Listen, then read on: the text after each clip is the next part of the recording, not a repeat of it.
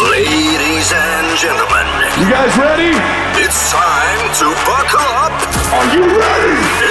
It's time for Pitcast. Då är vi igång! Väl, välkomna, välkomna till ett nytt avsnitt av Pitcast. Hur känns det grabbar? Det känns bra alltså. Fan, det här avsnittet kommer bli jävligt bra. Ja, jag är fan lite nervös alltså. Ja. Jag vet inte, alltså, vi har ju kollat runt lite alltså, innan nu och Mm. han har ju fan gjort mycket. Alltså, Vi har nämligen en eh, väldigt eh, intressant gäst på gång här som kommer komma in i studion väldigt snart.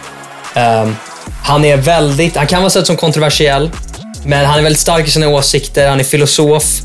Han är väldigt, väldigt intressant och han är väldigt stark i sina åsikter.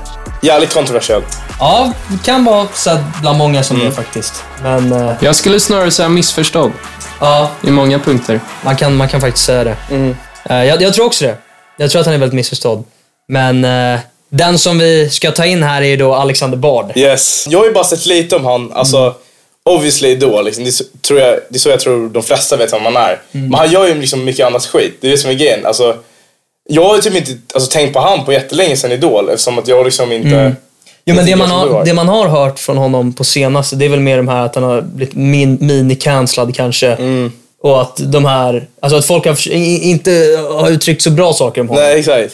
Men, eh, Man är som tomten, han kommer en gång per år liksom. Ja, men- men- Eh, Sen är jag på Expressen det liksom. men han jobbar mycket så här, alltså bakom kulisserna. Ja, ja. Det är mycket man inte vet vad han gör. Så det är därför jag är så jävla taggad för det här avsnittet alltså. Ja, alltså. Men Hampus, du har gjort ganska mycket research på Bard.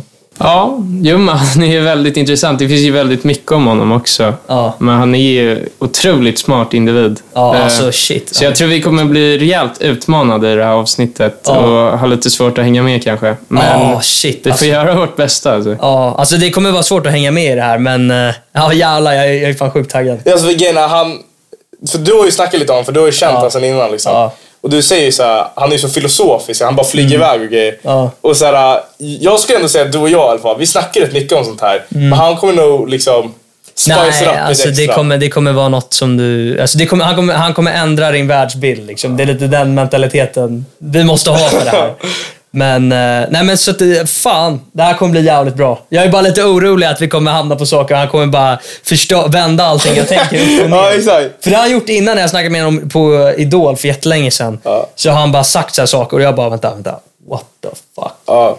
Men eh, fan alltså, shit. Ja, men jag är taggad. Förhoppningsvis mycket om eh, Idol också. Ja, exakt. För jag, jag kan ju gissa att många vet, alltså, hör om det liksom. Ja, men jag tror det är det han är mest känd för. I alla fall bland dem i vår generation. Ja, men jag tror inte det är det han bryr sig om egentligen. Nej. Alltså han snackar ju om liksom the big things. Men fan, ja, ja, jag, jag är i alla fall jävligt taggad på att köra igång det här avsnittet. Nu kommer han när som helst, så buckle up säger jag bara. Det här kommer bli ett jävla dunderavsnitt. Programmet presenteras i samarbete med Tigerbalsam.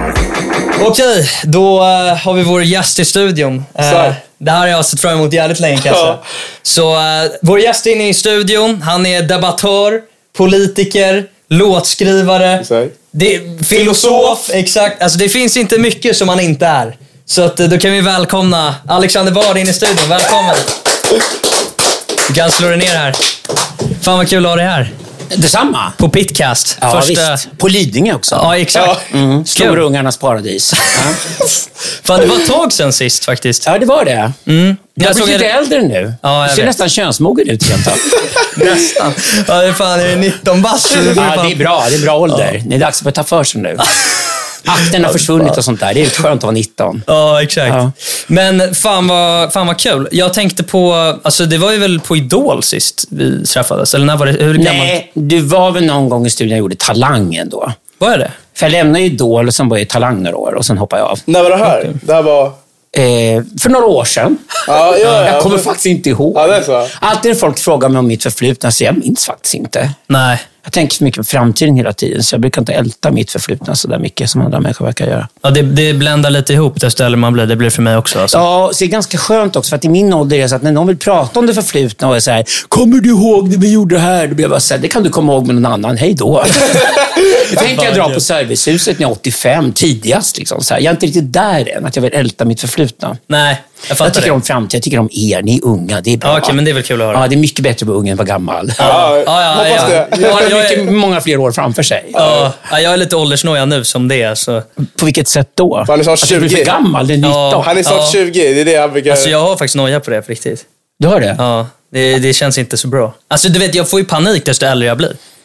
Varför det? Nej, men jag vet inte. Jag vill det, alltid bli äldre. det är så? Ja, jämt. Ofta? Ja, hela min barndom. Alltså, jag vill bli vuxen. Ja, men nu Jag tyckte barnungarna var jättetöntiga. Jag började ettan i plugget, så var mina kompisar i sexan. Ja. Jag tyckte alla var omogna, töntiga. Speciellt killarna, ärligt talat. Tjejerna var i alla fall roligare på det sättet. Ja. Sen hann ju killarna ifatt så småningom. Men, men nej, jag tyckte alltid att jag ville bli äldre. Ja, det är jag, så. all, än idag. Jag har inget problem alls med det. Det finns ingenting i mig som vill leva om och vara ung igen eller något sånt där, för att jag har gjort det. Ja, men jag fattar. Ja, du har ju gjort det mesta, det kan man ju garantera. Jag har gjort en Ja, ja. del. Men så, Jag så har vill man lite ju ändå grejer ha kvar det. att göra också, det har jag faktiskt. Ja, när vi Ja. kollade på Wikipedia, och så, så, så här, för jag, jag kan inte så mycket om det helt ärligt, så såg jag. Och du Det tror var ju på Wikipedia? Ja, ja, ja, men du Stort misstag, men okej, vi börjar där. Okej. Det någonting att utgå från. Vi i alla börjar dåligt där. Ja, men då var det liksom två sidor. Liksom, vad Nu det tar jag du en energiläsk här bara för att hänga med till Ja, den. så kör- jag. kör på, kör Ja, på. kör det. Ja, varsågod. Ja, men då var det liksom så här, hur mycket som helst. Så jag bara, fan, nu har du hunnit med allting. Liksom. Helt sjukt. Jag är ju ganska gammal också. Ja, men jag är snart död. Nej men sluta, fan shit.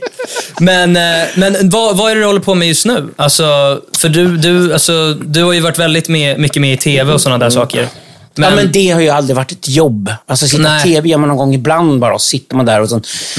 Jag var ju kvar i Talang, jag vet inte, sista två åren var jag så att jag hade på mig kycklingkostymer sista året. Jag, var. Är jag bara så här, vad gör jag här? Ja. Det här är jättekonstigt. Ja. Vad gör jag i en familjeunderhållning? Det finns väl ingenting som Alexander Bard och så lites familjeunderhållning. och Idol, Idol ärligt talat var jag med på grund av Laila, för jag tycker Laila är så vansinnigt kul. Ja, men det är väldigt är kul att höra. Ja, hon är som jag. Vi är hypomaniska. Vi är såna glada skitar jämt. Jag undrar vad alla andra sitter och surar för. Men ni kompletterar varandra på eh, Ja, olika sätt. ja, ni är faktiskt. ganska olika, men ni är lika på vissa sätt ändå, tycker jag. Alltså. Ja. ni, ni, eller vadå, det är du? samma energinivå, eller hur? Ja. Jo, det tycker jag. Det tycker jag. Det är det faktiskt, det här är ett trick jag ska lära dig. När det gäller nära relationer, och det handlar även om jobb, en partner som man jobbar med eller man lever med folk. Tricket är faktiskt att leva med folk som har samma energi som man själv har. Ja. Det är väldigt jobbigt att ha hög energi och vara med människor som har låg energi. Och risken att man tar ut och börjar gräla och gaffla med och sånt där istället för att acceptera att man har olika energinivåer. Det är lika jobbigt att ha en lägre energinivå och ha högenergiska människor omkring sig. Man tar bara slut hela tiden. Ja. Så ett litet trick här, det är faktiskt när man dejtar då, så här, träffar en tjej till exempel som har samma energi som man själv har. Det är ett jäkligt bra trick. För tittar du på förhållanden som funkat länge, eller partnerskap som funkat länge i affärsvärlden och sånt där, är det ofta samma energinivå hos människorna.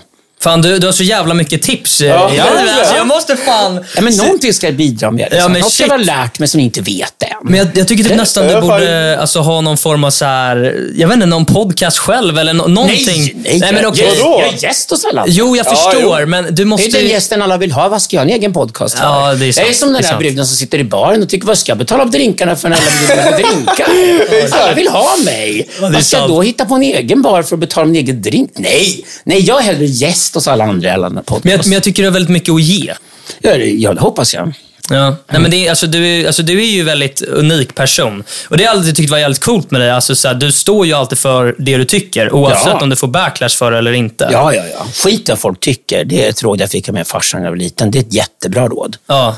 De kastar skit på dig när du säger vad du tycker. De kastar sten på dig och allting. Men Mm. 20 år senare kommer de tillbaka och säger tack gode gud att du sa det där när du sa det, för annars hade fått reda på det. Det lärde min pappa mig när jag var liten. Han, sa, han hade ingen annan taktik heller. Han sa jag kan inte göra annat än att säga sanningen. Jag kommer inte rum för det liksom bara kommer ur mig. Så det är lika bra att du gör en strategi av det. Ja. Så då blir man sanningssägare och så upptäcker man att Jo, men det stämmer ju. Man bränner broar och folk blir arga och sura och sånt där. Eh, men, men eh, sen kör man på och så visar den, har man rätt då? Då är man ju vinnaren.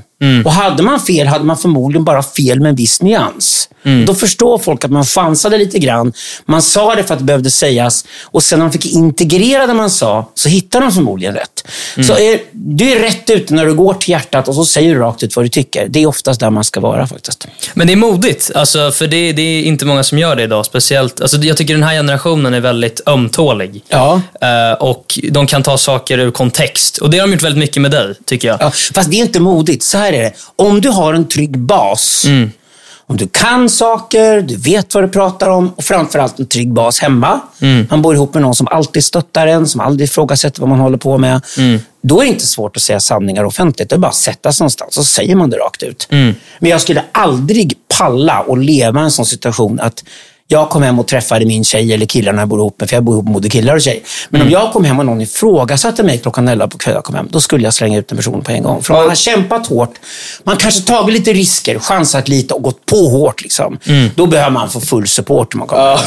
Inte någon som säger att det där hade du rätt i, snarare säger det där var du, gör din grej, jag står bakom dig. Ja. Och om man inte har den supporten från sitt grabbgäng, eller från en kvinna man lever med liknande, då är det dags att börja titta på sådana här relationer. Ja. Så det är inte så mycket att man är modig, men att man är strategisk. Jo. Man vet vilken risk man tar, man vet man kommer bränna broar, kanske inte så mycket att bry sig om. Och en sak här säger, retar ni folk för att ni beter er på ett visst sätt, alltså stör ni deras känsla för etikett, då ska ni hänga ut dem på en gång. När de säger till och det där ordet får man inte använda.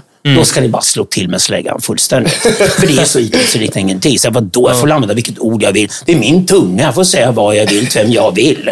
Men för, för du, du har ju ändå Alltså du har ju ändå fått ganska mycket backlash. Liksom. Ehm, och du, alltså jag, jag kan säga, det, det känns lite som att median försöker få dig att framstå som en sorts villain. Alltså så här, alltså en, alltså förstår du vad jag menar? Ja. Och, alltså jag vet inte, spel, alltså spelar du lite på den rollen? Eller är det bara så de tolk, eller är det bara så de portrayar dig? Du har aldrig någon kontroll över hur du blir uppfattad. Nej. Så om du frågar din morsa någonting som varit känd i så många år, Mm. så kommer han säga en sak. Sluta tro att du kan kontrollera hur folk uppfattar dig. Låt folk få tycka vad fan de vill. Du kan Mm. Ja. ändå inte styra det. Det är väldigt modigt alltså. Ja, därför är du en person hemma. Många kändisar har ju ofta ett namn de har hemma Mm. och så har de ett annat namn offentligt för att man ska kunna skilja Mm, på den offentliga rollen. För den har du ingen kontroll över alls. Det enda du kan göra är att när du tycker att folk har missuppfattat dig, då kanske du får tillfället, välvalt tillfälle, när du får chansen att korrigera bilden. Men du kan Mm. göra väldigt lite. Vill folk tycka illa om dig, då gör de det. Ja. Jag har till exempel en hel del såna här sura medelålders kvinnor i Sverige som hatar mig efter metoo. De kommer inte riktigt ihåg varför. Ja. De kommer ihåg att jag hade rätt i allting jag sa. Och då retar de sig ännu mer. Och då var det en sån här kvinna som, det var någon grej jag skulle göra nu om några veckor. Nu är jag ganska radikal här nu med, men ni kan ta Ja, ja, Nej, kör, kör. Och kör. så säger på. så här, och så skriver de tror Alexander Bard kommer, han ska hålla ett föredrag och göra questions and answers. Sen ska vi käka en middag efter och trevlig inbjudan och ska prata om framtiden och sånt där.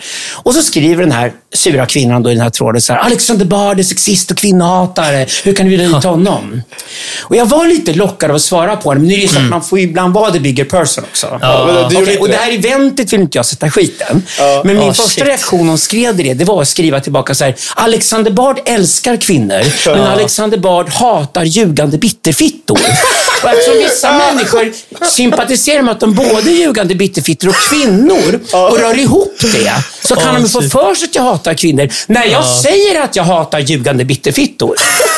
Jag höll på att publicera och tänkte att inget bra att skriva på. Facebook alls. Därför att jag vill inte sätta folk i skiten. Men jag skulle säga mycket, mycket mer sanningar om jag inte skadade tredje person. Det Ja, jag du, har- du, du har lite av en gräns För nu har ju sant där var. Liksom. Ja. Det var ju inte en kvinna som man vill gå och ligga med. Liksom, så här, inte överhuvudtaget. Så jag, jag gillar äldre kvinnor annars. Utan det var ju inte en kvinna. Det var ju bara en, liksom, en ljugande bitterfitta som satt och slängde ur sig sin skit. Liksom. Det handlar ju inte ens om mig. Det handlar om henne. Ja. Nej men jag fattar. Men, ja. men fan, jag tycker det är så jävla kul att ha det Så jag här. håller igen, så ni vet det. Ja, nej, nej, nej, nej. Jag försöker vara nej, men klok håll inte och igen. inte sätta folk. Jo, men jag, jag vill inte sätta andra i skiten. Ja, okej. Nej, men det gör du inte. Du säger Det bara att jag. Jo, bitterfitta. det, Liksom. det kan hända. Jag, någon gång kanske jag har gjort det också. så. Ah, Sånt händer ju liksom. men det, det är snarare kul. Nej, sen är det väldigt lågt i tak just Sverige. Jag känner Mm. många andra. Jag känner en fantastisk amerikansk tjej som jag hänger med som heter Raven Conley. Hon är kontroversiell i USA. Hon Mm. är min personlighetstyp också. Hon säger rakt ut vad hon tycker.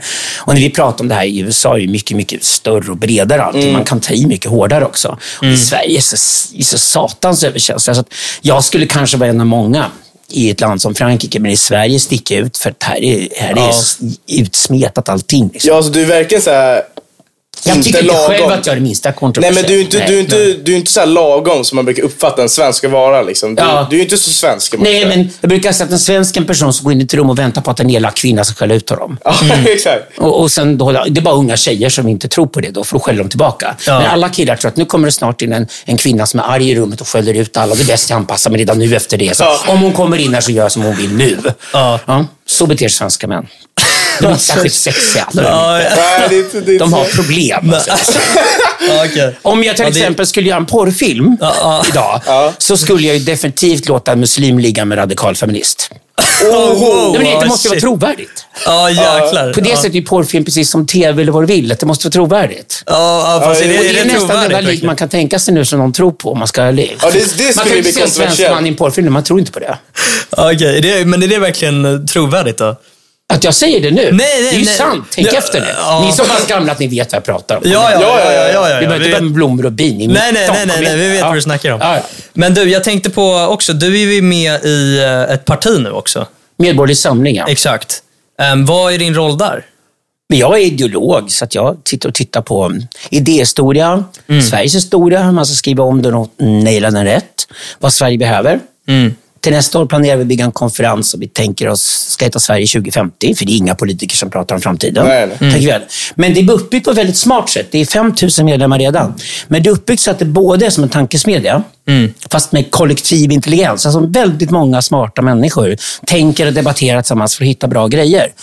Och Det betyder att det måste inte lyckas. Det är inget parti som måste komma in i riksdagen. Och sånt där. Nu är vi i för sig med en massa kommuner och vi gjorde framgångar i valet och det växer. Men egentligen är det så att det är mer om Moderaterna och borgerligheten misslyckas i Sverige som ett nytt parti kan behövas. Ja. Då kan Medborgerlig Samling bli det. Men egentligen, jag är med för att det är så satans kul att gå på deras pubbar faktiskt. Det? Ja, det är så jävla bra folk. Ah, shit, och kul. bästa de äldre kärringarna, de är så här 50-årsåldern och skittuffa och kommer in. Det här jävla radikalfeminismen. Jag vill inte ha kvoterade bolagsstyrelser. Jag kan fan ta för mig själv. Ja. och jag älskar de här matriarkerna som är med. De är skitbra. Liksom. Mm. Mycket unga killar söker sig dit med, för de känner att alla andra politiken duger om deras liv och situation som de lever i. Men jag är... Jag ser Ulf Kristersson, han snor friskt och han får sno friskt. Ja. Vill Ebba låna får hon låna med och vill sossarna låna får de göra det också. Alltså med publicerar sitt partiprogram väl genomtänkt. Så här kan man göra, så här borde Sverige förändras. Så här ska vi kunna göra dramatiska besparingar. Här ska vi kunna vinna mycket, mycket mer. Och, och det finns ett tänk att vi tänker oss var Sverige ska vara om 30 år och så tänker vi hur vi ska ta oss dit. Och jag älskar att jobba med sånt. Jag vill aldrig bli politiker. Ja, det är så? okej. Nej, absolut inte. Jag jag bad dem sätta mig långt ner på den där Så listan. det är bärsen som gäller helt enkelt. Det är bärsen som gäller. Nej, men det finns så många andra, det finns så många andra människor som är jätteduktiga på att sitta i riksdagen och trycka på knapp och supa. Det är liksom, det enda de gör ändå. Liksom, så de får någon hög med papper och orkar inte läsa, så får de höra vad de ska trycka och så trycker de. Fan vad kul. Ja, det, det kan andra göra. Jag behöver inte vara alkoholist Ja, på min hur, gick, hur gick det valet nu då? Alltså, för, liksom, hur, hur högt upp gick det? Liksom? Med, med, med, med gick ju inte så bra i riksdagsvalet, men gick ju väldigt bra i lokal landstingsvalen. Jaha, okej. Och kom in i nio kommuner. början. Jäklar, det är fan mycket. Ja. Men Men hur, jag tror att jag tror Nyans som de här nya partierna kommer bli stora småningom. Jag tror det här Du var, tror det? Det här var nog sista valet när partierna räddade varandra, för de var lika usla allihop. ja. Jag tror att liksom Liberalerna och Miljöpartiet är bara kvar för att Centerpartiet sossarna var inte bättre. Mm. De är ungefär jämngoda. Och sen är de alla kvar i riksdagen för ett, det finns en 4 spärr. Mm. Och sen får de jättemycket pengar av sig själva. Ja. Det är nämligen så att riksdagen sedan 1965 i Sverige finansierar partierna som sitter i riksdagen. Ja, okej. Så ja. till exempel om du skulle starta ett nytt parti idag får du inte ett öre. Mm. Men om du är medlem i ett riksdagsparti, då får du massor med pengar som är skattebetalarnas pengar som du får. Det kallas partistöd. Shit, ja, Mm. okej. Ja, så det är ett jag totalt korrupt system där partierna som sitter i riksdagen håller varandra vid liv med konstgjord andning. Det låter lite odemokratiskt. Det är väldigt Ja, Eller- verkligen, eller faktiskt. Men trodde du att vi hade demokrati eller? Ja, Nej, men, nej, jag, jag, trodde det. Ja, fall. jag tänkte det i alla Nej, fall. nej, men de säger att men det, går, det funkar inte annars om man inte gör så här. Mm. Det är som man alltid ljuger när man säger att nej, men demokratin har gränser, det måste ju funka. Ja. Det vill säga, vi måste få ha kvar våra jobb. Ja, exakt. Och jag tror ju då, varför jag är med i Medborgerlig Samling egentligen var att jag tror att sossarna och moderaterna gifter ihop sig till slut. Det är Jag så? tror? Ja, det tror jag. Men, men eh, alltså, jag har inte jättemycket koll på partiet. Men v- alltså, ni, ni, ni vill, från det jag har förstått från headlines och sånt där, så det kan man ju aldrig riktigt lita på. Men är, det, är ni så ultraliberala när det gäller typ så droger och sånt där? Eller, alltså, eller när det gäller allt i och för sig? Vi är Liberalerna eller andra partier, vi ser vi ganska Ja. pragmatiska. ja. Men vad, vad är stansen Det är på inte sånt? min radikala linje som att jag vill ha riktig legalisering, ordning och reda. Det jag så? vill ha systembolag och licens. Jag vill att man Alltså, systembolag, vad menar du då? Jag menar att psykedelika, så jag forskar ju på psykedelika. Jag jobbar med forskning på det. Ja, Och det då- visste jag inte. Jo, ja. Shit. Så att jag har gjort det i många år till och med. Nu gör jag det legalt och allting. Men Mm. forskar du på psykedelika upptäcker att aha, man kan använda LSD som behandling mot alkoholism. Två behandlingar per år. Då tycker jag att man ska få göra den behandlingen. Man ska göra det som man gör med all annan läkarvård. Man ska göra det på en klinik med professionell hjälp, ha remiss och alltihopa och sen får man göra det. Men det är du som jag inte man, partiet. man ska använda narkotika så. Ja. För att deala också missbruket mycket lättare. Då. Ibland är det så att ett, ett preparat jag har här Mm. Hjälper någon att bli av med ett missbruk. Och det är bara liksom hånfullt att inte ta tillvara på det och hjälpa folk. Man kan göra det. Men då ska man ha forskning, man ska ha bevis för det Mm. och sen ska man använda sig av det. Men jag måste bara fatta vad du menar. Alltså, det, det här är det du tycker, inte partiet, eller? Nej, nej, nej. Jag är radikala. Men partiet är betydligt öppnare än de andra partierna. Som till exempel att de vill bli av med sexköpslagen som till exempel ställer till för sexarbetare. De vill till exempel legalisera cannabis i Sverige, men det ska vara ordning och reda. Okej. Cannabis kan man sälja på Systembolaget, ordning och reda på det också. Och så får man bort den här enorma kriminaliteten som, har, som skapas av att varenda snorunge röker på. Varenda gång en snorunge röker på så håller man igång den svarta ekonomin och så får man stora kriminella gäng och så har du problemen i Sverige idag. Men då sitter är och en sossar och säger, nej men kriminella gäng ska vi stoppa med fler poliser i förorten. Men det är bara att åka ut till vilken förort som helst. Det här kommer bli vansinnigt. Du måste ju dra undan mattan på gängen. Och orsaken till att gängen finns är att de har en business. De betalar löner till alla medlemmarna. Därför man går in i gängen. Ja, var kommer den businessen ifrån då? Knarkhandeln. Och jag försöker få bort den från mitt håll. Jag försöker till exempel få amfetaminmissbrukare att förstå att de kanske bara självmedicinerat tragiskt i 20 års tid. Det är dags att sluta med det. Ta samma preparat som medicin varje dag, en liten dos, få ordning på sitt liv och gå till jobbet. För det är, det är ofta sådana tragedier det handlar om när man tittar på narkotikan i Sverige. Men det, är, det inte, är det bara cannabis ni vill legalisera? Du sa det här med Systembolaget. Nej, eller? med vill en sak. De vill utreda legalisering och ha grund för att göra det. Men de förstår också att tiden brinner eftersom vi har en sån hög överdödlighet och narkotikamissbruk i Sverige. Vi har den värsta sta- statistiken i Europa. Mm. Är det så? Det, det dör det. tusen opiatmissbrukare per år direkt av opiatmissbruk i Sverige. I Portugal dör det 17 per år. Och de har I legaliserat. Japan, Ja, de har legaliserat. Det vill säga, om, du om jag hittar dig på gatan i Lissabon, Mm. slänger inte in dig i fängelse och förstör ditt liv. Utan jag säger här är en socialtjänsteman, här är ett telefonnummer. Du ringer inom två veckor. Om du inte har ringt om två veckor Mm. och alltså inte accepterat att vi ser det här som en sjukdom, då kommer vi haffa dig. Ja, det är så. Då ringer Shit. ju alla Ja. och ber om hjälp. Ja, det Och kan det är vara det man vill göra. Det låter ju... Men, min, men Ja. bara för att play devil's advocate här, tror du inte att det kan bli mer problem? Alltså om man Vi skulle har legalisera? mest problem i Europa, sa jag just. Jo, det är Och om sant. Tjeckien och Portugal har betydligt mindre problem än oss så kanske man skulle åka dit och studera hur de har gjort. Jo, jag, alltså, jag håller med det här med, Mm. med gängen och sånt. De drivs ju av de här grejerna. Liksom. Men jag menar, alltså, om du tittar på andra ställen som de har legaliserat. Alltså, det kanske inte, alltså, det, det kommer ju komma negativa grejer med det också. Vadå? Jag menar, alltså, om du typ tittar på typ så här, om vi tar California som ett exempel. Alltså i USA. Mm. Ja. De har ju legaliserat eh, alltså cannabis liksom, för, för recreational. eh, och det har ju också, alltså, nu har ju alltså California bara spir, alltså, blivit värre och värre och värre och värre. Men, Hemlöshet också. ja, med hemlöshet och Men det har inte med alla det att göra. Nej. Nej. det kan vara andra faktorer Ja, också. det är helt andra faktorer. Men jag försöker bara play dev, devil's advocate här. De har ingen socialtjänst som tar hand om folk som missbrukar exakt. överhuvudtaget. Så där problemet ligger. Så du tror inte att det skulle vara någonting negativt med den aspekten? Alltså, Nej, jag ser inte det. Det är därför jag vill ha legalisering och inte avkriminalisering. Det är en Ah, okej. jättestor skillnad. Avkriminalisering. Vi låtsas inte finns, släpper loss det. Ja, men det blir värre. ja. Legalisering betyder att du är metaskapligt. Du måste gå ner på molekylnivå och studera vad gör de här sakerna människor. Och så måste du först plocka ut dem. Vilka plockar i sig saker för att de har ett jävla hårt liv och inte fått hjälp och blivit medicinerade och fått en psykiatrisk undersökning. Men ta bort dem till att börja med. De ska inte springa och köpa illegala droger och hålla igång det här. Och sen är det andra, det psykedeliska. Det psykedeliska kan du aldrig bli beroende av. Det finns ingen missbruksbild. Men det kan vara en väldigt intensiv upplevelse som man inte bör ha om man har ett skakigt psyke. Alltså är det väldigt rimligt då att man har, vi har jättebra system i vårt samhälle. Sen, det kallas membran man går igenom. Alltså, man remitterar folk. Det måste testas någon först. Någon professionell för ett utlåtande. Annars nej, får du inte göra det. Det här är jäkligt bra. Ja. Och jag jobbar mycket i min filosofi med det, med något som heter det stängda absolutets filosofi. Det heter mem- membranik. Det är väldigt bra överhuvudtaget att lära sig om man har en sluss och säger nej men här kommer du inte in. Ja. Jag och Laila gjorde det vi satt till exempel i Idol. Det är ju att du får gå på en audition. Ja. Det är ett membran du ska igenom. På andra sidan membranet finns det ett skivkontrakt eller någonting annat som lockar. En på tusen har chansen att få det. Ja. Men 999 måste gallras bort. Ett membran. Och det är det jag menar med membranik. Att tänka membraniskt överhuvudtaget skulle göra vårt samhälle mer civiliserat. Och vi gör redan det med väldigt mycket saker.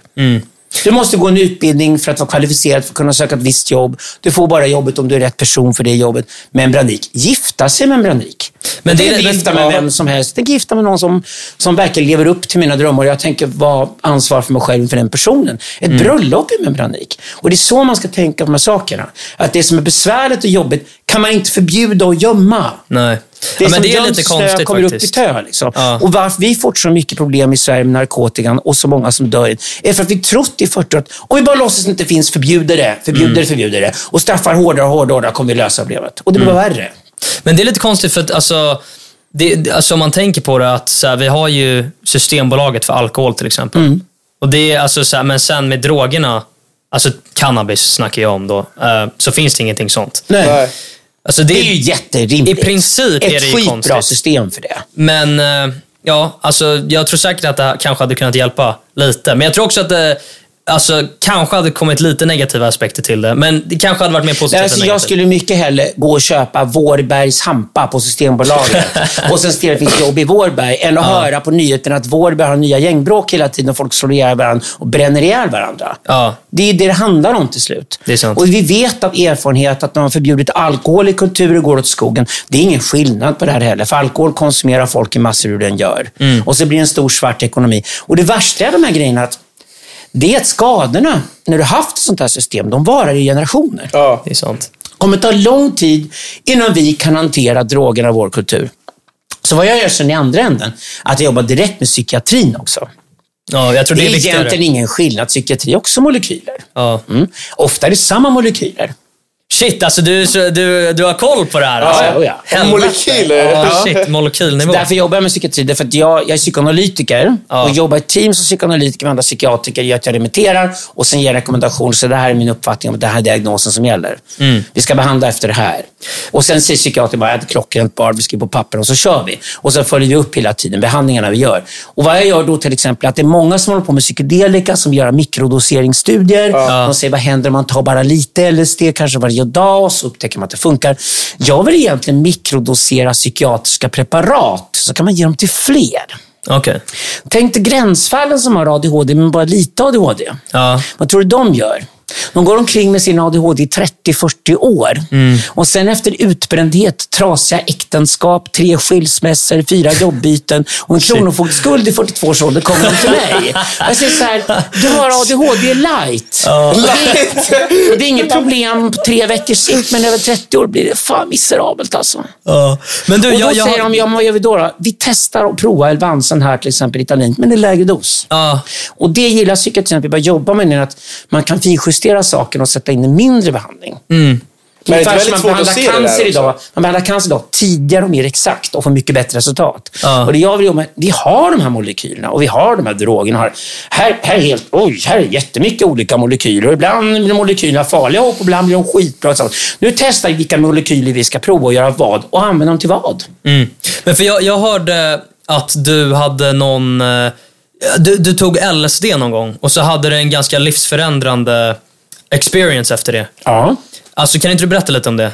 Det, var, det lät lite intressant. Jag, jag, jag har inte helt koll på vad, vad som hände, men eh, jag hörde någonstans. Jag vet inte om det stämmer. Jo, det kan man ha. Ja, ja, ja, okej, ja, okej, ja, det kan man ha. Nu kommer det där med det stängda absolutet in. Så Ja. till exempel frågar vi pratar om och inte pratar om. Jo, Ja. så här att psykedelikan används av två anledningar. Mm. Och det här är historiskt. Psykedelika till exempel. Vi har haft svamp i vår kultur hur länge som helst. I Sverige? Ja, Jaha, är det så? jävlar. ja, en av de mest potenta svamparna som finns växer i Sverige vilt. Den heter toppslät skivling. Vad? Jaha. Är alla i Norrland vet om det? För Norrland går bara ut och det? Plockar det? på hösten och sen har de kul. Liksom. Är det så? Jag hade ingen det. Norrlänningarna sitter på en hemlighet som resten av Sverige inte förstår. Och det är att Sverige är fullt av toppslättskivlingar. Ja, shit. De växer ofta av kodynga och det är en av världens mest potenta psykedeliska svampar. Sitter där på toppen av det Kebnekaise och... Ja, försöker Ah, shit, försöker hitta Nackareservatet så glöm det, för Stockholm har redan plockat bort den. Det, Ah. Men okej, men det är en sån och den har funnits i tusentals år och Mm. kristendomen så var allt sånt där förbjudet, för allt kul var förbjudet. Lite synd. Ja. Så okej, så nu kommer det tillbaka till att vi upptäcker en egen svensk tradition om svamp. Mm. Och då säger vi att den har funnits i 3000 år och då kallas det naturligt, den har funnits länge, det finns shamankonst och sånt där. Och jag är för att vi nu provar oss fram och ser om man kan använda den. Och då finns det studier idag som görs på svenska universitet. Att man till exempel kan erbjuda psilocybin, som är svampar, Ja, exakt, istället för opiater till döende människor. Ah, men vadå, varför skulle man ge opiater? Du menar alltså... Det finns många fördelar med psilocybin. Opiater ger man till människor som har smärta. Ja, ja, okej, du menar alltså morfin alla och sånt där? äldre, Morfin? det är alla äldre människor som är gamla och ligger och dör. Det finns en punkt där man säger ah, men nu är det bara elände kvar. Det här är bara vidrigt. Och så Mm. säger de, ah, snälla kan jag få gå? Och då drar man slangarna och så ger man dem opiater och så är det jättenice. Ungefär som de ligger i livmodern igen. Och Så det är som en painkiller? Men vadå, det är inte... Det får Ja, opiater inte... är fantastiska i det läget. Alltså, det är underbart för läkare att få använda opiater och veta att nu trycker vi in den här sprutan och så får den här personen dö och inte rädd för att dö och slipper lida. Så till exempel, om vi haft psilocybinsvampar i Sverige i tusentals år, eh, då kan man ju testa om man kan använda den molekylen som alternativ till opiater. Det vill säga, opiater är ett fantastiskt sätt att gå, försvinna och dö. Ja. Men Men, du förlorar all kontakt med människorna omkring dig. Det lät inte så och möjligheten med psilocybin är ju att du kanske kan ha connection med folk omkring dig. Mm. När du dör. Liksom också. Så vi testar och ser om man kan använda sakerna så. Och det tycker inte jag borde vara så kontroversiellt att man tar en molekyl som funnits i tusentals år och finns i naturen och Man borde testa det i alla fall. Norrlänningar gör det jämt. Stockholm Mm. Ja, ja, kan ja, fattat ja. det, men norrlänningar gör alltid det. De, de tar svamp helt enkelt. Men får man använda opiater för att... Jag tror inte man fick göra det i Sverige. Alltså för att Jo. låta dem gå. Det tror Opi- jag. Opiater är mediciner. Jo, Ja, jo, men alltså för att låta dem gå, för att, för Ja, att de det ska är det dö. man gör. Om Gör man någon det? lider gör man ju det. Jag tror inte man fick det i Sverige. Vad man får och inte Ja, får. jag, ja, ja, ja, gör Jag kan det. tala om en sak för dig Liam. När du förlöstes, när Laila födde dig, gjorde den barnmorskan garanterat saker som man inte får göra, men som hon vet att man gör. det är så? Ja. Allt du jobbar med som heter vård eller liknande saker, du använder de tricks du har. Det vill säga, egentligen sitter du med en hantverkslåda. Där allt är möjligt. Okej, sen finns det lagar och föreskrifter och licenser och grejer allt där ute. Om du ska följa de regelverket, då kan folk dö fast de borde- de borde leva. När du sitter där och är mellan liv och död, då tar du till vad du än kan. Och det är precis då visdom kommer in. Människor som har erfarenhet. Du vill ha en erfaren barnmorska. Det här är bara liksom civil olydnad typ. Men varför är det inte... Okej, vi, ska gå, vi ska gå ut från det här ämnet nu, men... Tror ni att folk lyder lagar överhuvudtaget? Nej, Ja, mer eller mindre kanske. Staten, Nå. kanske. Jag hade Nej. lite mer hopp om staten. men- Nej, stänger man av fartkameran så kör man fortare. Nej, Ja. nej man, man lyder, man måste lyda. Faktiskt. Men man vet om att Mm. lagarna är där, för det förhoppningsvis fanns en tanke bakom och så finns en riktning på hur man gör Mm. mm. saker. Det är ganska rimligt. Så att jag tycker det är bra membran igen. Vi pratar om membran. Det är bra att det finns membran, så det här är olagligt, det här är lagligt. Mm. För du måste verkligen tänka till när du gör något olagligt. Det är ofta en akut situation till exempel. Mm, Jag kör ju fortare 90 km i timmen om jag har en döende människa i bilen. Ja, det är klart. Ja, men det, det kommer man väl då undan bryter med. man mot lagen. Och det är det jag menar med att regelverk ska inte tas så bokstavligt att man ska följa dem bokstavligt, för då man bara en robot. En människa har förmågan att bryta mot regler när det verkligen gäller. Survival mode. Men du, jag tänkte också på en sak. Jag, det här vet jag inte heller är sant. Så, för du vet, man, man har ju bara i median hela tiden. På Wikipedia. Ja, exakt. Wikipedia. Men, men är det sant? För att jag hörde att du kanske potentiellt har massa barn. Alltså, som inte du har träffat. Ja, jag har varit spermadonator. Ja, Fan vad sjukt. det är fan sjukt. Nej, det är inte sjukt. Nej men alltså, Nej, det, är men inte- alltså, det det är är inte ett någonting som... Jättebra sätt att slippa byta blöjor. Men, inte, Det är poängen. Men Ja. Jonas Ja, men jag ju tänkte bara varit så vad att, vad, jag ska unga, ja, kanske man kan ha. Jag byta blöjor? Nej, absolut inte. Och jag outsourcar jämt hela mitt liv. Så att jag hade ett band som hette Army Lover som sålde sju miljoner skivor. Ja. De varken sjöng eller spelade själva. De var Ja. bara snygga. Ja, exakt. Och sen fick jag outsourca om sången och spelandet till andra. Och sen så var de bara snygga. Fan, vad Sålde de var vad snygga skivor. Ja, exakt. Då tänkte jag, men vi kan väl lika gärna outsourca det. Jag älskar att outsourca. Jag vill inte städa. Jag outsourcar någon som gör det bättre än jag. Men vad var det som fick dig att göra det? Alltså, var det bara för att du Jag ville... börjar outsourca. Nej, nej, Nej, alltså, nej. jag, jag menar att donera. Alltså, vad var det som fick dig att göra det? Det var outsourcing. Ja. Men, Jag men, tänkte så här, men det finns väl andra liksom rödhåriga snubbar med skägg som vill ha barn, som kanske inte får till det. Och de vill säkert jättemycket egna ungar och byta blöjor och sånt där. Så att jag kan väl göra mig tillgänglig och så kan jag runka några gånger och sen så får de ha kul. Liksom, så. Och det gjorde jag. men tror du att du kan ha träffat någon av barnen någon gång? Eh, jo, men det gömmer vi bakom det stängda Ah, absolutet. Okej, okej, okej. Ja. Därför att när du donerar sperma, Ja, ja. Betyder det att du har bestämt dig för att du är inte pappan till en unge som föds. Exakt. Jag har adoptivsyskon. Mm. Jag vet vad det vara pappa och mamma. Det är de barn man har en tills man växer upp. Exakt. Ja. Det är föräldrarna. Ja, ja. Det spelar ingen roll vilka spermier eller ägg som funnits från början. Nej, nej, du nej, formas helt av den värld du lever i. Ja, ja. Dina föräldrar är din pappa och mamma när du växer upp. Resten är ganska ointressant faktiskt. Så du ser inte dem, eller kan man säga så att du ser inte dem som dina, som dina barn? Nej. Nej, absolut inte. Nej. Men jag tänker om nej, du- nej, nej, nej, nej. Just för att jag har en adop- adoptivbror själv så vet jag liksom okej, ja. min adoptivbror är mer lik mina föräldrar än vad jag är. Alltså, det, det är jättelarvigt. Ja, ja, men det- nej, men nej, nej. Så det var inget svårt för mig alls att det var mer en teknikalitet bara. Men jag sprutade den där riktningen och sen kan någon plocka upp det och sen kan man låtsas någon annan som tryckte in den på något sätt. Ja. Och det, det, um, det betyder också att skulle jag träffa då något av mina biologiska barn, Mm. Du som vet inte är mitt det. barn. Nej. Men skulle... Då men, kan inte jag gå ut, då skulle jag aldrig gå ut och säga att oj, här kom mitt barn. För det, det är mitt barn. Men så skulle det uppfattas som jag sa det och gjorde någonting av det. ja. Så det finns ingen anledning att säga någonting ärligt talat. Och det tycker jag att det är väldigt många historier som man inte ska berätta. Och framförallt inte berätta offentliga. Nej, nej. Som till exempel, jag har aldrig gjort en hemma hos-intervju i hela mitt liv. Ja, jag är har aldrig öppnat kylskåp för en journalist någonsin. Nej. Jag vill inte ha någon springande i mitt privatliv. Ni vet inte vad min tjej heter. Ni vet inte vad, vilket liv jag heter. Ja, har du en tjej nu? Eller, Haft länge. Ja, okej. ja, men jag... Ja, det, men Tänk inte berätta, du kommer Nej. inte längre. Alltså, Nej, Han, okej, han sa okej. precis, du vill Ja, inte ja, ha min ja, ja, ja? Alltså jag menar allvar med vad jag säger. Ja. Det finns inte något format. Det här är för offentligt. Mm. Det här är en podcast. Alltså pratar jag aldrig offentligt om det som är viktigt för mig, som jag ska för mig själv. Det tycker jag är jävligt bra. Ja, Faktiskt. Det finns till och med ett ord för det. Ni får lära er det. Mm. Additonologi heter det. Additonologi. Additonologi är läran om man håller någonting privat och inte släpper ut det offentliga. Det hade jag också velat ha det. När man lär sig tantra till exempel så lär man sig det här. Det är, Mm. Alltså tantra och sutra som det heter i österländsk filosofi är en additonologi. Det är bara att vi Mm. använder ordet additonologi i väst därför att det är ett grekiskt ord. Men Mm. egentligen att lära sig vad ska du behålla för dig själv och vad ska du släppa utanför. Och det här borde varenda 20-åring få lära sig idag eftersom så jäkla många sitter och fläker ut sig på sociala medier Mm. och blir så jävla tomma efteråt och undrar vart själen tog vägen. Ja, men du får fläkt ut och blotta allting. Det finns liksom inget privat kvar. Nej. Och finns det inget privat kvar i ditt liv finns det ingenting som är heligt för dig längre. Nej, det håller jag faktiskt med Då är om. man tom. Ja. Men alltså, för du, du är väl typ, alltså jag menar med medierna och sånt, de har ju nästan, typ, alltså du, du är ju inte speciellt omtyckt av median i alla fall. Alltså de, de uttrycker ju så här och sen så gör folk sin egna åsikt om någonting och sen så blir du jävligt liksom brandad för någonting. Ja, men du menar massmedierna ja? Ja, jag snackar om massmedierna. dem. Jag är Ja, bara ja, en podcast. Ja, ja, nej, nej, men det är det Jag jag gör hur mycket podcast som helst. Ja. Och de är virala och det hundratusentals lyssnare och tittare. Jag är så jävla tacksam för att internet kom, för att podcasten kom. Mm. Och jag är gubbjäveln som är Gandalf i podcastvärlden. Men har de försökt att cancella dig på, någonting, på något Vad sätt? sa du?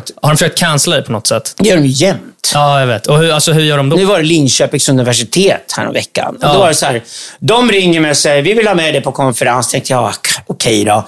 Jag hinner väl göra det. Jag åker och gör den konferensen. Och sen blev jag cancellerad. För vadå? Vad, vad Mm. Och då som tänkte jag, jag orkar inte med cancel, Jag orkar inte säga att jag är cancellerad längre. Att något sånt där. Jag orkar inte bry mig. Vem fan bryr sig? 2022 är väl cancelkulturen död om någonting. Liksom, den Ja, har det känns som- cancellerat sig själv för att vi är Ja. så uttråkade. Så jag säger att jag orkar inte bry mig om det här. Och sen gjorde de på Linköpings universitet en stor grej av det i alla fall. Ja. Och plötsligt var det uppe i alla fall alla på. Så att, Okej, nu har ni attackerat mig. Nu får jag fan slå till med storsläggan tillbaka. För jag har min integritet att försvara. Mm. Och då sa jag det. Linköping, Linköpings universitet är bajs. Typ såhär. Nej, skitställe, jätteute, cancelkultur fortfarande 2022. Mm. Alla ni som går på universitetet, fly! För det är töntigt. Ja, ni kommer shit. inte göra någon karriär om ni går där. Liksom. Dödsdömt, bara dra. Liksom, så här. Eh, och, och sen sa jag det och så blev det viralt och sen blev alla oroliga i alla fall. Och då sa man, snälla någon, det heter Linköpings universitet. Det är ett varumärke. Det finns rimligtvis en ledning av något slag på universitetet. Och den ledningen borde kanske här laget lärt alla att vi gör inte cancel culture här längre. För jag lovar, på Oxford och Cambridge gör man inte det längre. Nej. Alltså, Inte det känns skärpa till sig för man har inte råd med det längre. För att vem vill gå på ett universitet som cancellerar folk hela tiden? Jo, Då blir man ju dum. men det är ju så det, är så det ser ut idag. blir dum? Det blir inte så att Om, om vi filosofiskt. tar bort allt... Jag menar, det Linköpings universitet sa, Mm. de sa rakt ut var att vi har cancellerat Alexander Bard för våra studenter är såna ömtåliga små porslinsdockor. Ja. Som Alexander Bard bara kommer in och andas på dem så ramlar de ihop. Ja. Deras öron ramlar av och han öppnar munnen. De skrev det. Ja, det är så. De skrev det. På riktigt? Ja, och då skrev det är att beskriva dagis. Ja. Det är femåringar. Men de sa väl inte det där med porslinsdockor? Jo, de sa typ det. Ja, okej. Okej, jag ja. bara säger det med ja, raka ja, ja, De sa det. Liksom, exakt. det var argumentet. Nej, nej, vi måste ha en safe zone här och folk måste känna trygga och säkra. Som Alexander Bard av alla människor kommer hit så dör folk. Men jag måste fråga dig, vad, vad, var det, vad var det du sa som fick Ingenting. Det var att det var jag. Vad- Vadå? Du bara, du bara kom? Och det var det de blev lacka över? Nej, jag kom inte självklart. Nej, nej, nej. Verkligen att jag blev inställd och jag var jag gladeligen gjorde något Jaha. annat den dagen. Jag brydde mig inte om det. Sen ringer självklart några smarta studenter i Linköping som har någon egen radikal förening gör vad fan de vill. Då ringer de mig och säger så här, du måste komma hit i alla fall barn. Och sen ska du hålla din föreläsning här. Ja. Och sen ska vi tala om för alla, det här är föreläsningen som är så jävla farlig. Så alla jävla töntarna på Linköpings universitet tror de ska dö av den. Och så kommer ju alla komma. Ja, det är klart. Det är, det är som att bli rock'n'roll. Det, det, det är tråkigt att vara punk. Det är jättetråkigt. För att det är så här, "Ja, men gud vad töntigt det här är. Det är som, Mm. jaha, cancellerad igen av någon ny jävla tönt som kom farande och tror att alla dör och bara går in i ett rum. Okej, då får väl göra föreläsning någonstans i alla fall då. Och sen kommer alla komma ändå. För nu blir det spännande. Ja, men du har ju aldrig brytt dig om det där. Nej, alltså jag att tycker bli det är cancellad. tråkigt. Jag tycker varit... det är pisstråkigt. Ja. Jag vill höra, jag vill höra så, jag vill träffa folk som inte håller med mig. Mm. Det heter, återigen ska ni få ett ord för det. Det heter antagoni. Det är Ja, exakt. skitbra Ja, men det- men det är det de- antagoni Ja, betyder, om jag Ja, inte ja, träffar exakt. folk som inte håller med mig kommer jag aldrig lära mig någonting. Nej. Och det är det de försöker, de försöker ju liksom tysta det lite, känns det som. De sitter i en bubbla där de tror på någon saga som de inte vill ha störd. De vill inte bli vuxna. Nej. De är barn. Barnungar, femåringar. Är det. På dagis kan man säga att porr är kanske lite för mycket för en femåring. Så, så här, eller, eller brutalt våld kanske inte är Nej, okej, du, du är fem och du får åka karusell, berg och dalbanan kommer sen. Det fattar jag. Återigen en membran, man får vänta lite. När man så. Men vid en viss ålder klarar man nog det mesta faktiskt. Och vid en viss ålder måste man klara typ allt faktiskt. Ja. Som till exempel att folk inte håller med en. Mm. Och mycket av det här kontroversen runt mig i Sverige bygger på rena lögner. Ja. Så folk påstår att jag hatar kvinnor. Jag älskar kvinnor. Men den fattar inte jag riktigt. Jag älskar Nej, inte jag kvinnor. heller. Jag fattar jag bara det. hatar ljugande bitterfittor. Men vadå, så de, de sa att du Men det är inte hatade kvinnor, kvinnor? för mig. Det är bara ljugande bitterfittor som hatar sig själva. Ja, det är personligheten du inte gillar. Liksom. Ja, men kvinnor som älskar vara kvinnor. Det är klart jag älskar kvinnor. Fan, jag är ju straight. Jag gillar kvinnor. Liksom så här. Ja. Dumheter. Men, men, men vadå, så de kallade dig för kvinnohatare för att du kallade någon för bitterfitta? Nej, de kallar mig kvinnohatare för att det är bekvämt att ljuga om mig istället för att konfronteras med att jag säger någonting som är sant. Mm. Men vad, Vad var det jag sa under metoo egentligen? Jag- Jag, jag sa att metoo kommer sabba så jävla mycket. Mm. För nu har vi gått utanför lag och ordning och nu går inte längre tjejerna till polisen och rapporterar eh, övergrepp när, Mm. när, när övergrepp begås. Utan nu sprider de skvaller och är trovärdiga vad de än säger. Då är det bara en tidsfråga när vissa brudar kommer börja ljuga om vad killar har gjort för någonting. Och min senaste kamp om det nu, det är alla tusentals killar i Sverige som nu är dömda för sexbrott som de aldrig har gjort. Mm. Så Jag det var det du på sa? Jag har en lista på 450 killar nu. Mm. Där vi har läst domstolsprotokollen och till och med domstolarna erkänner att ett, de har inte gjort någonting som skulle vara våldtäkt i någon mening alls. Och två, det finns inga bevis. Och det, så det Och nu får de killarna de- lära känna varandra så de startar nätverk. Och när de här killarna börjar komma ut nu i fängelserna och hitta varandra och går omkring med fotbojan. De kommer vara så jävla förbannade på svenska kvinnor och svensk feminism och alltihopa. Så vi måste lära dem att inte hata kvinnor det första vi gör. För jag förstår Mm. dem. För de hatar alla kvinnor. För kvinnor är för dem bara någon slags varelse som ljuger och hittar på och jävlas och sabbar deras liv.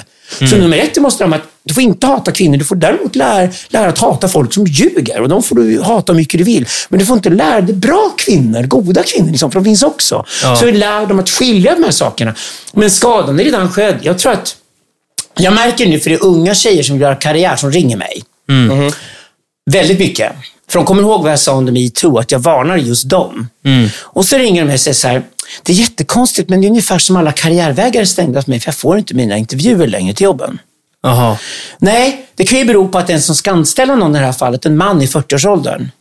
Tror du att det finns någon man som är 45 år gammal i Sverige idag som någonsin vill ha en 22-årig brud på hans arbetsplats längre? För om hon inte får som hon vill, kan hon gå och ange honom för övergrepp hur lätt som helst. Det är metoo. Det är skadan så? efter det. Ja. Vi sket i lag och ordning och öppnade vår kultur för lynchmobbar. Och öppnade kulturen för lynchmobbar, det första som ryker, det är fred mellan könen. Det första som ryker är att män och kvinnor kan lita på varandra. Så du tycker inte metoo var alltså, en bra Det är grej? en jättedålig grej. Våra problem kommer vi så småningom säga i början på slutet för det. Däremot finns det en mognadsprocess som jag gillar i det och det sa jag också under metoo. Jag sa att metoo kommer historiskt bli feminismens första stora bakslag. Och bakslag är bra. Ja. Man blir inte vuxen om man inte får bakslag först. Och det här var den käftsmällen som feminismen kommer behöva. Och det är därför alla som säger att metoo var jättebra och nu är det mycket bättre. När de unga tjejerna idag märker att deras karriärvägar slås igen och att de inte kommer fram längre. Och alla unga tjejer som vill ha en manlig mentor, glöm det. Det finns ingen manlig mentor idag som tar sig alltså unga tjejer, tar bara unga killar. Och då så. går vi tillbaka till system där män och kvinnor lever i skilda världar igen. Mm. Okej, då får vi gå tillbaka till det tills vi har faktiskt agerat ut det här. Att om någon begår ett övergrepp går man till polisen. Mm. Man slänger upp gynekologstolen på en gång, man bevisar alltihop, man bevisat det, så har man rätt att göra vad fan man vill med våldtäktsmannen. Alltså Mm. Ja. det, det, det, det är när vi, när vi tar ordet våldtäkt och det ser ut inte betyder någonting annat än skitsnack. Mm. Då har vi också berövat de riktiga våldtäktsoffren från deras sorg liksom, och deras process. Och de blir också till slut förlöjligade. Och jag vet redan att unga killar pratar om det här idag överallt. Som är så här, blir man dömd för sexbrott idag, det betyder ingenting. Ja, just det. Det betyder att varenda tjej som är våldtagen på riktigt, vad tycker vi om henne då? Det ser som en, en Det är grej... fruktansvärt. Det. Du tar bort hela laddningen i ordet våldtäkt. Och gör det till, nej, det var bara någon som inte tyckte om någon, som tyckte att något var taskigt i efterhand kom på det och så hittar de på en historia om det. Alltså I den här podcasten så har jag märkt alltså väldigt mycket det här handlar om yttrandefrihet för dig. Liksom, här. Eh, och det undrar, som vi hade diskuterat innan, om en fråga var, vad är det största hotet idag i samhället? Och det, så man bara, om jag skulle gissa nu, så är det någonting med yttrandefriheten att göra, eller har jag fel? För grejen är den här, att om vi inte har yttrandefrihet så blir vi dummare. Och det tar längre tid för oss att komma på lösningar på våra problem. Fördelen med att ha en kraftig yttrandefrihet, och då menar jag kraftig typ att det ska inte kosta det det kostar i Sverige att prata fritt också. Man får prata fritt rent tekniskt, men priset du får betala att prata fritt i Sverige idag är alldeles för högt. Ja. Då pratar ingen fritt. Men det Då var blir alla på... tysta. Och när Ja. alla blir tysta blir vi dummare. Och blir vi en dummare flock med de utmaningar vi står inför, så kommer vi inte vara lösningen på de problemen. Och då kommer vi bli ett fattigt land. Det blir mindre, må, mindre Ja, mångfald. för de länder med mycket yttrandefrihet kommer bli rikast i världen. De kommer absolut lyckas mest, för där kommer mest kreativitet. För kreativitet kommer av yttrandefriheten. Du kan inte sitta och titta på någonting och vrida och vända på det och tänka, hur ska man göra det här annorlunda? Ja. På det sättet är filosofi eller att vara ingenjör ingen skillnad. Du tittar på någonting och så plockar du isär det, så undrar du hur är byggt ihop och så plockar du ihop det igen. Och så försöker du bara göra lite bättre än vad det var innan du plockade isär det. Då har du lyckats med vad du gör. Det kräver yttrandefrihet. Ja. Det kräver att du får plocka isär saker. Ja. Det är vad du gör när du pratar fritt. Och det kräver också att man skulle kunna bygga det på det här sättet. Men Testa. pl- plockade de inte bort det från typ Talang för att du pratade? Inte jag, jag hade inget problem med TV4 alls. Jag hade problem med Fremantle som jag tycker är ett skitställe. Det är ett Vad vad är det för något? Det är ett produktionsbolag. produktionsbolaget. Jag har inget problem med svenska Fremantle heller, men amerikanska Fremantle. De fick, det var någon som jag tror utpressade dem i USA. Någon detektivbyrå som hade listat en massa med olika manliga programledare runt om i världen som var kontroversiella. Och så började de pressa dem. Liksom. Och jag gick på den listan, för jag är ganska stor i USA på Twitter. Du var en av dem? Mm. Okej. Jag var en enda som inte var amerikan tror jag, på den listan, för att jag är på Twitter i USA. Liksom. Ja, och då hade de mig på den listan. Och så var det tweet jag hade skrivit och sen så var det tweetet skulle de bara flå mig levande för att jag skrivit det tweetet utan att ens fråga mig någonting. Och då, då, då, då tyckte jag, jag var i förhandlingar då mot TV4 om jag skulle fortsätta överhuvudtaget med Talang eller inte. Och då var jag så här, äh, nu tappar jag lusten. Det var liksom ett gräl för mycket, jag vill inte vara kvar. Ja. Och då klev jag av. Ja, okej.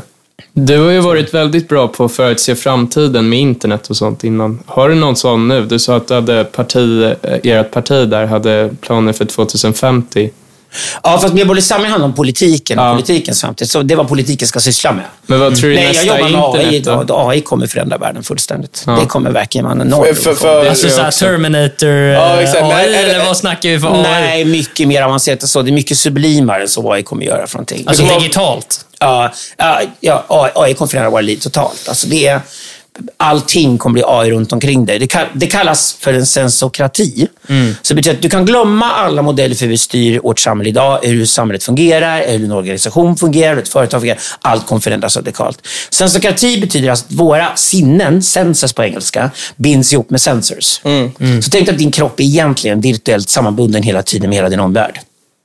Tänk dig liksom, det är connections i allt. Det finns kommunikationsbanor i absolut allt omkring det. Varenda fingertopp liksom är connectad med någonting. Och Det betyder att alla saker omkring det är connectade till nätet. Det kallas the internet of things. Du är connectad med nätet och så skapas dataflöden överallt. Och I takt med att det blir billigare och billigare att lagra data och processa data kommer dataprocessorn att ta över allting. Är det här bra eller dåligt? Ja, det är Både och. Ja. Okej, men eh, om du ska säga... Det är Alltså, bra för de som är helhet- smarta nog att använda Okej, det. för- för- för för mänskligheten För- Ja, shit. För mänskligheten? Nej, så svarar jag aldrig på den frågan. Ja, det- det jag gör aldrig gott och ont. Jag, Ja, jag, Det okej. är banalt. Det är Ja. femåringar. Kom igen nu. Det, stora förändringar får vinnare och stora förändringar får förlorare. Mm. Och egentligen så att alla stora förändringar är någonting, nu ska jag få lära mig filosofi, vad som kallas ett farmakon. Mm. Ett farmakon är någonting som kan vara total ondska och total godhet beroende på vad vi gör med det. Okej. Perfekta exempel på det är kärnkraft. Ja. Hiroshima, 6 augusti 1945, är det viktigaste datumet i nutidshistorien. Det förändrade historien för då smällde vi en atombomb över en stad och insåg att vi kan nu blåsa oss själva upp i små bitar när som helst. Vi lever i en helt annan värld efter det. Så jag säger alltid till folk att det viktigaste datumet sista 400 åren var det i Hiroshima 1945. Liksom. Här måste vi sätta historien.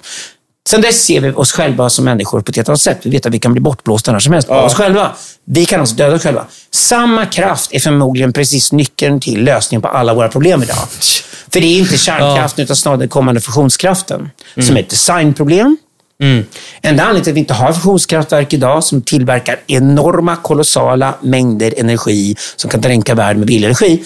En anledning till att vi inte har det är att vi inte löst designproblemet runt fusionskraft. Eftersom det är ett designproblem och designproblem kommer AI bli briljant på att lösa. Så kommer förmodligen AI-designat fusionskraftverk finnas i de närmaste 30 åren. Fan, Vi kommer dränka hela världen i det billig jag tycker också det är lite Det läskigt. är lite läskigt där alltså. Billig energi. Men billig energi är också lösningen för då kan du dränka hela Sahara i vatten på en Nej, gång. jag tycker inte Ja, billig det lät- energi. det- det låter det. jävligt kommer göra det. läskigt också, Det- liksom. nej, jag- Det är läskigt med förändring, men liksom, killar ska gilla förändring. Kom igen nu grabbar. Det är tjejer, det är tjejer som säger nej usch, det låter läskigt. Så här, det är ungefär det låter läskigt att penetrera någon. Ja, det, tjejer, tjejer får säga det är lite läskigt. De får bromsa. De får bromsa. Men killar får inte sitta så här, det låter läskigt, det är jättefjolligt. Kom igen. Ni ska ju vara så här, wow, jättespännande, det där vill jag göra. Alltså shit. Men du, Det var farligt, det var killar. Killar ska bli ingenjörer för fan, och krigare och jägare. Ni ska ju, ni ska ju erövra framtiden. Ni ska ju- Erövra framtiden. Ni ska ju slå ihjäl ja, fienden och ta hans land och ta hans döttrar och vinna. Liksom. Du var kille liksom. Ja, Kom då går vi bak i tiden Ja, verkligen. men det är bara svenska ja. killar sitter sen. Det låter läskigt. men du prediktade väl internet? Gjorde du inte Ja, eller, ja, jag- ja. Det som finns här klipp från 90-talet, där jag Ja. ser sig i framtiden, kommer inte läsa en tidning längre, för vi kommer sitta på webben och läsa. Det var det enklaste av allt. det? Men, det, men ändå, Det den ska du ändå det nej, men alltså, det mesta jag förutsätter har folk inte ens fattat än. Är det så? Ja, men är det någonting du har sagt som du tror kommer vara inom Nej, snar men framtid? det jag har sagt är en enradare, inte mitt arbete. Någon enstaka enradare. Eller if Black Lives Matter really matters. Alltså, mina enradare kan man inte haka upp sig på. Det är kanske Mm. massmedia, det är kanske en korkad, fyra hårfärgad kolonistbrud på Aftonbladet bryr sig om. Men Mm. så här, ingen intelligent människa bryr sig om mina enradare. Men det är väl därför du blir sig så missförstådd också. Ja, jag tror också det, arbetet. Ja, men faktiskt. jag är klart jag är missförstådd. Det blir Ja. alla filosofer. Det är det första du fattar. Ja, men är jag nu smart kommer kanske några få människor fatta vad jag gör. De andra kommer inte fatta någonting. De kan göra vad som helst med mig, för de förstår ändå vad jag håller på med. Men när det sedan har gått 30-40 år och du byggt upp den här trovärdigheten, till slut kommer folk och så ringer de från Silicon Valley och säger We're really looking for somebody who could have figured out that human beings and technology would somehow get married. Yeah. You sort of done that for 30 years? Yeah. Shit. Do you want to work with us? Maybe. För Maybe. nu är jag svåra tjejen i baren, så jag kanske kan tänka mig ligga med dig. Det kanske kommer Det bättre. komplicerat. Alltså, jag jobbar med det i 30 år. Du har rätt att vara svåra tjejen i baren. Så, så, ja, jag har jobbat med det i 30 år. Tack för att du upptäckte mig nu. Förmodligen fortfarande fattar du bara en bråkdel av vad vi håller på med. Ja. För det är så. Det jag håller på med är extremt komplicerat. Systemteori och sådana saker jag sysslar med. Transcendentalt emergentism till exempel dödar alla uppdelar and matter. Så man kan plocka ner och plocka sönder allting och upptäcka att filosofihistorien håller på massa saker som egentligen var bullshit. Det vill säga, det finns lösningar, men den lösningen är ofta någonting helt tredje som ingen har tänkt. Det är så man jobbar. Det jag jobbar med som metod heter dialektik. Och den store mästaren på det är en tysk som heter Hegel. Ja, exakt. Det är filosofi. Ja. Jag har faktiskt inte koll. Så till exempel nu är jag, har jag skrivit förord till en stor antologi som heter Enter the Alien. Och det är precis som- Alien, eller vadå? Enter the Alien. Okej. Hegel in the 21st century. Det här låter Och ju det är- läskigt. Alltså, det, måste, Ja, men, det här ni, låter ni, ju ni, helt ni sjukt. hittar alltså Enter the Alien-boken hittar ni på Amazon om ni hittar den. Bara söker. En del är asbra. Det är bara unga grabbar i er egen ålder. Skitsmarta unga filosofer som skrivit massor med olika utläggningar om Hegel teknologi förhåller sig till varandra. Och det är hela grejen. Så jag har skrivit förordet på den boken.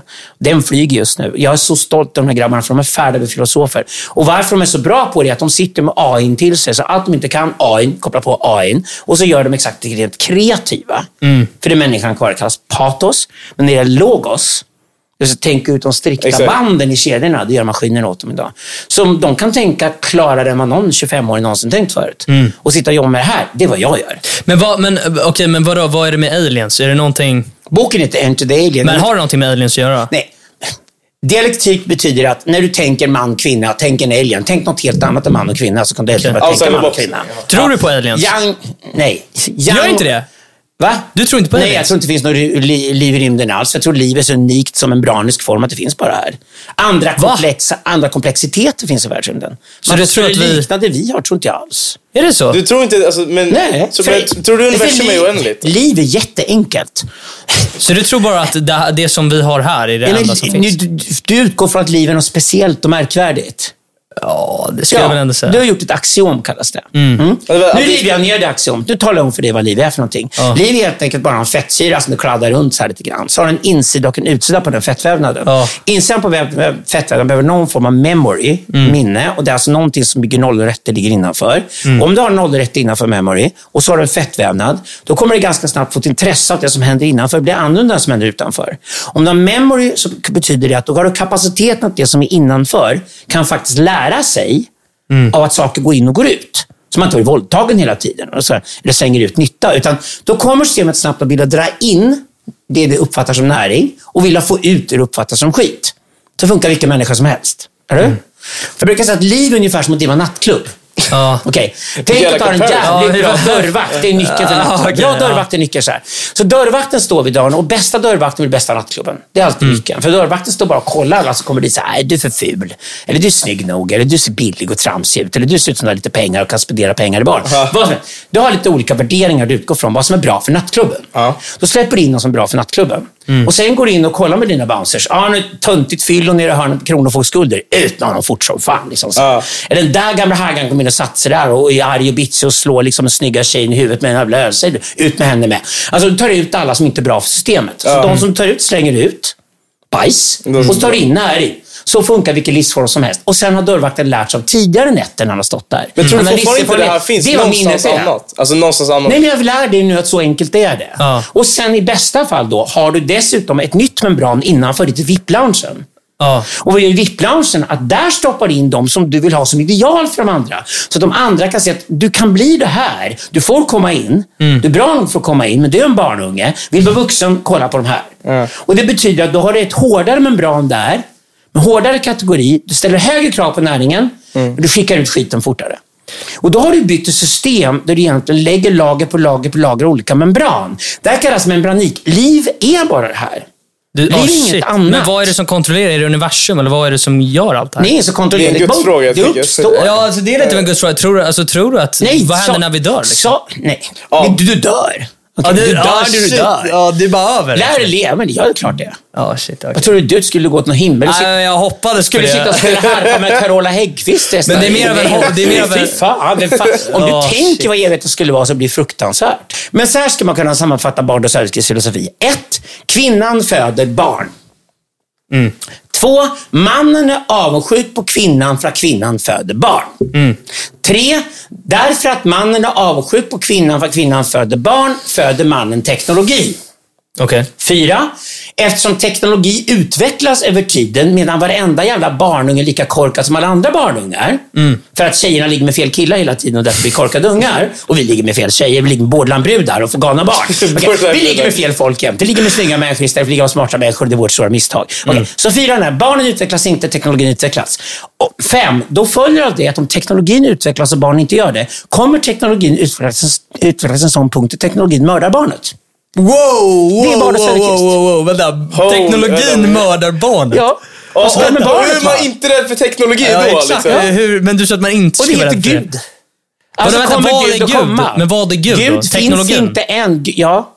Teknologi- Men, men, men om du Gud. är så säker. Vi män är så korkade att vi bygger en hem mot Men vänta, kvinnorna och det är Gud. vänta, Ja, men vänta, vänta, vänta, vänta, det han sa precis. Gud Gud finns kommer inte än. komma. Gud kommer komma. Åh gud, det där var det konstiga. Oh shit. vänta, vänta. Men om du om du är så på. säker på Ah, allt det här, men du säger ändå visa att dumma apor som bara Ja, snackar. men det, ni säker? om det. Ni, ni, var- vet, Ja. ni Nej, jag, jag vet, jag vet. Men du fattar vad jag menar. Vet du Alltså, vad det heter? Vet du vad riktningen på det heter? Fallus. Oh my god. Nej, alltså det där. För det var män drömmer om. Det där. Du Det var går män drömmer oh, om. Shit, du bara Det är ju vände min riktigt sätta världsbild på upp och ner. tjejerna till slut. Så här, nu jävlar! Bra, man ska sova sen. Alltså. Nu föddes Gud. Liksom. Men, men då är min det är fråga. mannens dröm att föda, föda Gud en vacker dag. Men så du tror inte på någon sorts skapare som, på allt det här nu? Du Behövs tror, inte. Du tror inte det? Nej. Behövs inte. Jag tror bara en enda stor jävla jättekärring som föder dem om igen. Alltså, det, det, Men är vi en loop? Nej, vi lever i ett svart hål. Hur menar du då? Vårt universum är ett svart hål. Hur Vi är innan, jag gör fysik. Vårt universum är ett svart hål. Vi är innanför ett svart hål. Alltså, Big Bang är ett svart hål. ja. Men finns det någonting utanför här? Ja, ett ännu större universum som föder massa barn hela tiden. Alltså, Svarta finns, hål. då, Men då då finns det det aliens. ju- Ja, aliens. kvinnan vinner ju till slut, för kvinnan är universum själv. Ja, universum är en stor kärring som föder barn. Så vänta, så vänta. Vårt universum är en unge. Så vi är inuti en, en Vi är kvinna inuti- som är inuti inuti en annan kvinna, kvinna. Vi är till en annan kvinna. Men när du säger kvinna, då menar du inte en... Babushka hela vägen. Det är bara en Babushka hela vägen. Men du menar inte en mänsklig kvinna? Du menar... Nej, universum är... Alltså, ett, ett bara som en större universum har fött ett barn som ett mindre universum. Det är det vi lever i. Wow. Matten stämmer. Och det är inte en organism, det är ett Nej. svart hål. Det Bourgeois ekvation 2011 är det jag använder som bas för din fysiken och det betyder helt enkelt att Bourgeois, en ung tysk, var smart. Han lyssnade på Bard och Söderqvist och han sa, det är egentligen ett jävla fanstyg att nollan och infinitetstecknet slets smitt in i matematiken för de har inget med verkligheten att göra.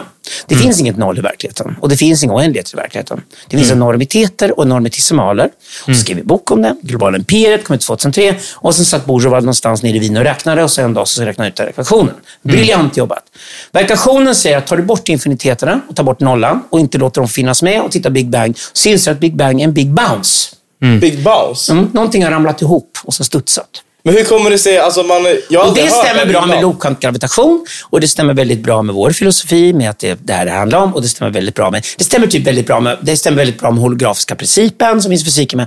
Så väldigt mycket av det fysiken håller på med som inte varit de här larviga supersträngarna med allt det andra, typ fyra stora teorier stämmer nu med varandra. Det är ett tecken på att man förmodligen är på väg åt rätt håll nu. Hur kommer det sig? För jag har aldrig hört den här teorin innan. Nej. Alltså, hur kommer det sig att jag inte har hört det här innan? Alltså, om det, Nej, om det jag, är så självklart. jag, jag jobbar med fysiker.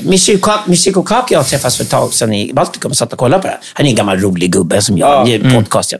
Och satt och tittade på så här, Black Hole Universe, it's really fascinating theory. Så. Ja, men hur kommer han det vågar inte ta LSD med mig, men han vågar definitivt tänka som han hade gjort det. Han vågar inte- Men, men du, du, tror Ja, inte på han är skitbra. någonting, Ja. du, du tror inte på någonting som är spirituellt överhuvudtaget? Jo, din själ. Ja, men så du tror på en själ? Nej, det finns inte separat som det. Den är Alltså du är monism då? Så, Din så, så min din själ är bara en organism? Nej, och, din själ är ett uttryck från din kropp. så när, när jag dör, vad händer med min själ då? Då dör den. Ah, okej. Du är borta. Är, är du monist? Finns inte mer. Ah, shit. Är du monist eller dualist? nej, jag är, nej, dualist. Jag är monist, men det det, det är väldigt komplext. Att värld, ja, allting i världen hänger ihop tack vare gravitationen, men det behöver inte vara så. Det råkar vara så. Det är en väldigt viktig skillnad. Jag är monist, pragmatisk. att, Ja, allting hänger ihop lite gravitation. Det finns ett klister som klistrar ihop allting, som vi känner till. Ja. Det kan också vara gravitationer det som reser mellan universum. får vi se. Då finns det inga gravitoner i sådana fall. Det vet vi inte. Det är spännande att se vad som landar. Men monist betyder att från Spinoza, Hegel och framåt dödar vi kristendomen i västerländsk kultur. Ja. För vi dödar allt som är dualistiskt. Det finns alltså ingen skillnad mellan själ och kropp. När du dör åker inte någon själ iväg någonstans. Ja, fan. Jag kan inte prata med dig efteråt. Liksom. Nu, Ja, nu du fick jag ännu död, mer är du ångest. död. Nu fick jag ännu Då är mer du ångest. död. Ja, nu, alltså, hur kan det inte vara du finns inte åldersnoja? Hur kan det inte vara åldersnoja då? Därför att jag tror inte på mig själv. Va? Vad sa du? Jag tror inte på mig själv. Jag bryr mig inte om mig själv. Okej. Men då är det ju en annan Jag femma. pratar bara stam i min filosofi jämt. Okej. Fast det är ju jävligt skönt. Arketypologi. alltså- Ja, jo, det är skönt. Det är skönt. Tribopoiesis heter det. All, hela min filosofi är bara om stam, stam, stam. Det enda som finns är stam. Fan, Och stammen finns det brudar och snubbar och så finns det lite roliga bögar och flator mellan dem. Och så finns det några shamaner utanför. Så ser stammen ut. Det är väl därför du så bara köttar i livet och bara Ja. gör allting gjort. Ja, för sen och alla mina teorier stämmer och ni hittar data och så ringer antropologer och säger nu kan vi äntligen göra social vetenskap baserat på data. Man upptäcker idag. Dina teorier stämmer. Da! Jag har varit på Nya Guinea, jag har varit i Brasiliens djungel, jag har suttit i kinesiska storstäder, jag har varit på Grönland. Jag kan jämföra data för många populationer och då ser jag att det är samma mönster som återkommer. Och vet du vad alla är rädda för innerst inne? Alltså, dö! Vet du alla är rädda för? Ja, jag, jag kan bara prata för mig Äldsta själv. kärringen i stammen. Se upp med morsan. Äldsta Okej. kärringen i stammen alla är livrädda för. Okej. All kultur bygger på att alla är rädda för äldsta kärringen i stammen. Okej. De är lite perversa Ja, jag är mest rädd för Ja, jag, döden. jag vill Ja, ligga med. verkligen. Skit i kärringen. Det känns som ett safe ställe att vara på och ligga med. Men för att avrunda det här. Äldsta kärringen i stammet är matriarken. Det är den enda riktiga tyrannen. Män måste däremot dela på sig, splittra upp sig, får aldrig ha en ledare. Varje gång män har en ledare går det åt helvete. Tyranni får bara finnas på kvinnornas sida. De kan hantera det, för de följer den. Då. Men där du leder och går framåt in i framtiden, vilket vad män gör, nomadologi, när en stam rör sig går männen först. Då måste vi splittra på oss. Och vår första splittring vi män gör kallas präst och hövding. Det vill säga, prästen är den smartaste jäveln i hela stammen. Och hövdingen är den starkaste jäveln i stammen. Och det är de två ledare vi tror på. Och när vi killar har sett de två figurerna, då lär vi oss till exempel att krig och jakt är olika saker. Så gäller en människa som en dovhjort inte samma sak. Mongolerna hade fel. Eh, man och kvinna inte samma sak. Vuxen barn inte samma sak. Vi lär oss differenser. Och det är ett monistiskt universum. Men det är ett monistiskt universum där allt hänger ihop. Men det är en jävla massa skillnad måste lära sig hantera. Och därför får man inte blanda ihop saker som inte hör ihop. Men för att avrunda Det är det, här nu, för nu har du förändrat min världsbild lite här och nu kommer jag inte Okej. kunna sova i natt. Okej. Gud finns inte, men han kommer finnas. Ja. Konspirationerna finns inte, men de kommer. Eh, Konspirationsteoretiker är rätt Ja, ute, men de var okay, en- tidigt ute. Världen kommer styras av konspirationer. Det skrev vi i Nettokraterna för 22 år sedan. Shit. Så alla konspirationsteoretiker känner på sig att det är konspirationer som bestämmer allting. Nu säger inte redan längre vad de gör. Oh my God. Eh, da, inte än, men det kommer. Så Ariana Grandes God is a woman stämmer helt? Alltså, vad har hon sagt nu då? Berätta för Nej, mig. men det är under Nej, men låten det är The någon God is a låt. woman. Men fan vad kul att du ville komma hit och... Not God is a Spread. woman, rather Goddess is a bitch. Det är bra summering. Goddess is a bitch. Fan liksom kul. Nej men det var, det, var, det var jävligt kul att du kom hit. Skitkul att vara här. Och att du spread Ja. your knowledge. Och vilken tur att ni ser bra ut och kommer klara er i livet. Ja, fan vad För allting handlar ändå bara om en sak och det är att få ligga. det handlar bara om det. Ja, fy fan. Ja, men fan vad kul. Tack som fan. Tack så mycket. Tack så mycket grabbar. Shit. Ja men fan vad bra. Bra. shit. Grymt avsnitt. Fy fan vad roligt. Grymt jävla avsnitt. Bra. God is a bitch. Shit. Ny quote då. Är det bra? Eller? Ja, ny quote. Jag har aldrig känt mig så där korkad i hela mitt liv. Nej.